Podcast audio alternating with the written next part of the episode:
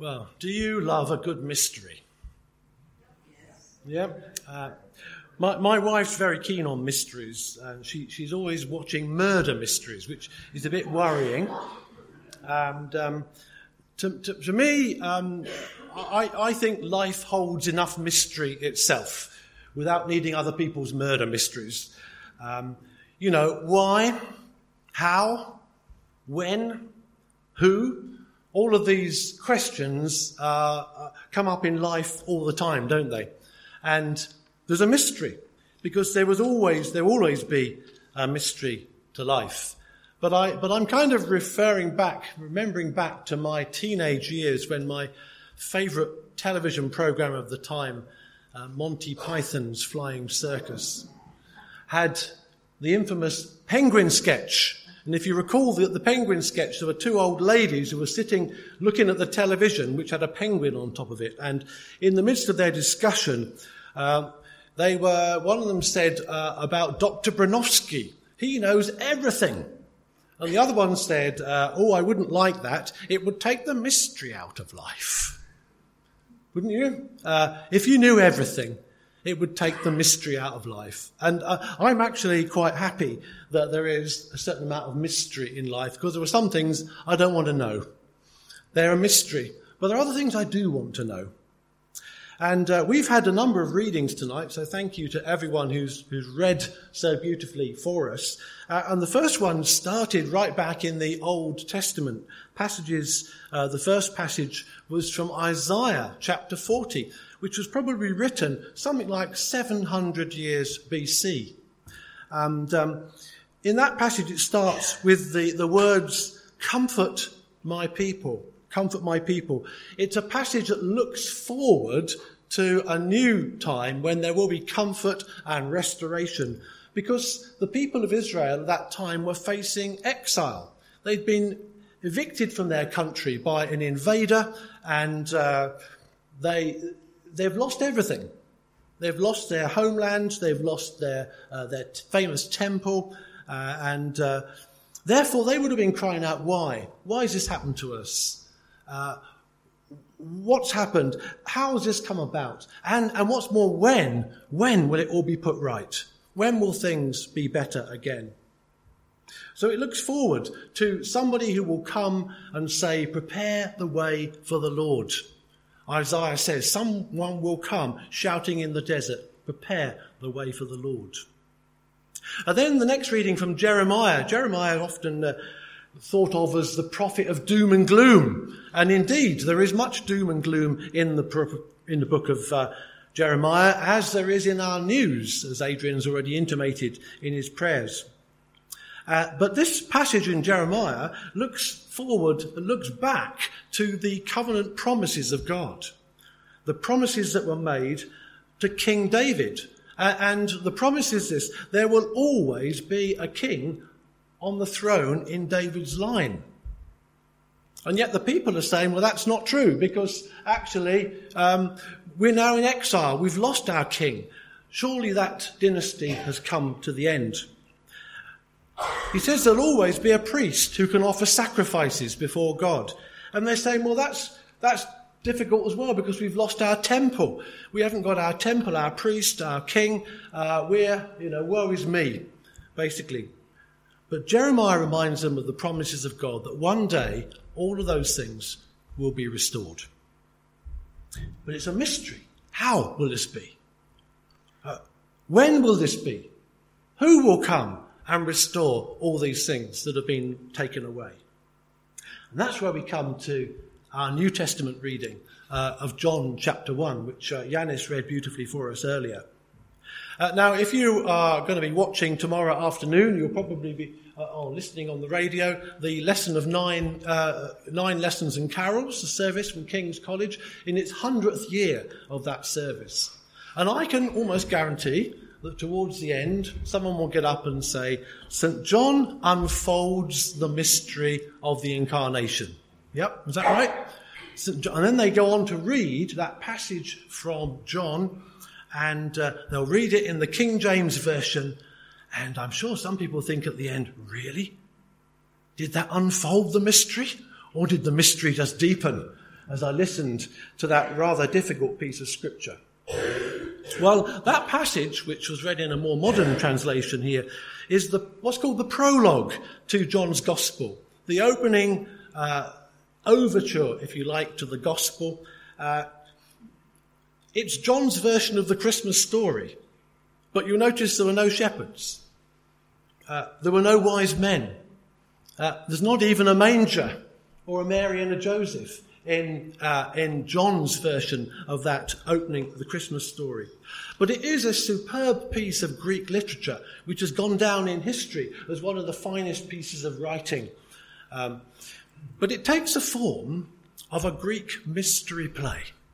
Now, the Greeks love their mysteries and they love their mystery plays. Um, so it begins with this word In the beginning was the Word.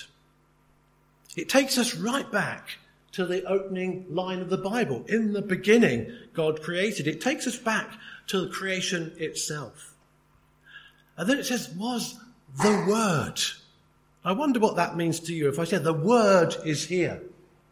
Well, to the Greeks, the Word would have been a kind of um, a guiding force, wisdom, the wisdom that holds all things together. You know, I used to have a colleague when I was teaching and he would say to me, he said, uh, Oh, I'm not religious, but I, I, I believe in the fundamental interconnectedness of all things.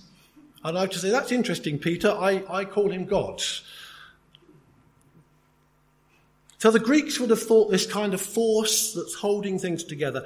When the, the, the Jews heard the word, the, war, the word, they would think of the fact that God spoke. In the beginning, God spoke and it came to be right at the beginning. And then it goes on to talk about this word. It says, who, He was the Word, He was with God, and He was God. This mystery is getting deeper and deeper. This word that is spoken is with God, and it is actually God Himself. Wow. The Greeks are really getting quite excited now on the edge of their seats. Their popcorn's falling out of their, of their boxes. And it goes on to say that through him, through this word, all things were made. This is the word that spoke creation into being. And in him is life and light. Some things that we really need in our life today. These are the themes of John's gospel. Light and life, uh, to all people. And if you read John's gospel, you'll see many, many references to light and life. But he goes on to say, this light shines in the darkness. The light's not much good in light. I uh, actually switched off our Christmas lights outside before I came out because, I uh, know, before lunchtime, because it was so light you couldn't see them. You know, we haven't got these mega lights. We've just got a nice little set of Wilko lanterns. But they're not much good in the daytime because they don't show up. But when you put them on at night, then you can see them. And um, John says the light shines in the darkness, but the darkness has not overcome it. Isn't that great? We've got a little bit of light in here. We've got the heaters. We've got some candles. Um, we've got some uh, available light, some, some electric light. Um, but you know, if we turned it all off, it would be pretty dark in this village without streetlights. But we only need one tiny little candle, and the light would shine through the room. Now, the opposite doesn't happen, does it? Because if we had a, a, light room and we had a box of darkness and opened the box of darkness, the room wouldn't become dark. Darkness can't overcome light, but light can overcome darkness. The mystery deepens. And now the play moves on to Act Two. Because the Word has been the main character so far. It's all been about the Word. And then in from the right of stage steps another person, a man. A man called John. And this man steps in and they think maybe this is the person who is going to come. But no, this is a man sent from God, but he's not the light. He's only come as a witness to the light. We're talking about, of course, John the Baptist. And John is the one who fulfills that prophecy in Isaiah that there'll be a voice prepare, shouting in the desert, prepare a way for the Lord, which he did. Born six months before Jesus with his mother Elizabeth that you can read about in Luke 1. This man comes and he gets ready uh, for people to receive the word when he comes. And then the place which is back to the first character, back to the word. He was in the world, but they didn't recognize him. It's interesting. He was in the world for about 30 years before anyone really knew who he was. He came to his own people, the Jewish people, but they didn't receive him. But, John tells us, to all who did recognize him, to all who received him, he gives the right to become children of God. Is that something that you'd like actually to be children of God? Because he is the one, this word, who gives us the right to become. And then is the most shocking part of this mystery play. You know, there's been plays that have been put on in, in, in England and back over the last century that have shocked people by their content. And this one shocks because it says the word becomes flesh. This mystical word has become flesh, has become a human being. That would cause outrage. For the Greeks, they would not want the spiritual world and the physical world to come together. These are separate things. For the Jews, the thought that the holy God could be contaminated by becoming a man would be unthinkable. And to anyone who thinks logically, this kind of thing just doesn't happen. But this is at the heart of the mystery. The Word has become flesh. And then John reveals the mystery. Now, those of us, we're living here in, in the in 2018, the last dregs of it. Uh, we've heard the story. We've heard all the readings. We know. We, we're shouting, you know, oh, the word we know is, is Jesus. But finally, John in verse 18 says, no one has ever seen God, but God, the one and only, has made him known. And that's what this is about. The mystery has been revealed not by some clever philosopher, not by some deep theologian. The, the mystery has been revealed by a baby in a manger. The word has become flesh. Uh, and this Jesus, born in the manger, when he grew up, he went out and started speaking and he said some pretty profound things. He said, I am. And I am meant that he was identifying himself with God. He says, I am the light of the world. So this word that brings light is seen in Jesus. He said, I am the way, the truth, and the life. So the life is found in Jesus. The baby in the manger is God incarnate. In case you're wondering about this word incarnate, incarnate, uh, we had some very nice chili con carne at the pub last week. Carne is meat.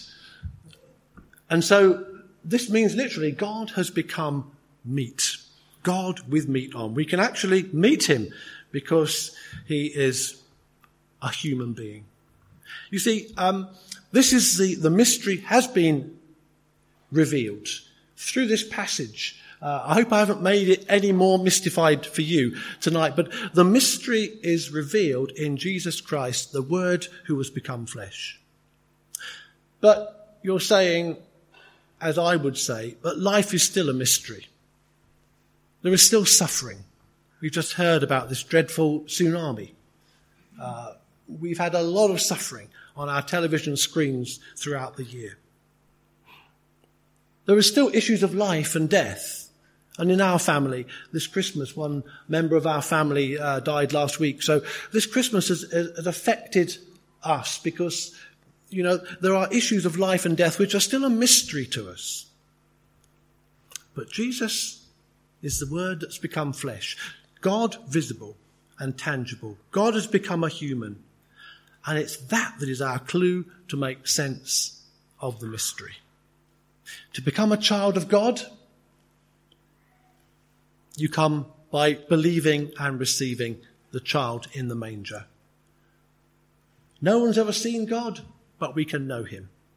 And my prayer is that this Christmas, whatever mystery you're facing in your life, whether it's something to do with relationships, health, uh, issues of work, uh, actually, we're saying, why has that happened? Uh, how are we, going to get by? Uh, who will help us? Might I suggest that you focus your gaze on Jesus, God with us, the baby in the manger, because he is the mystery unwrapped.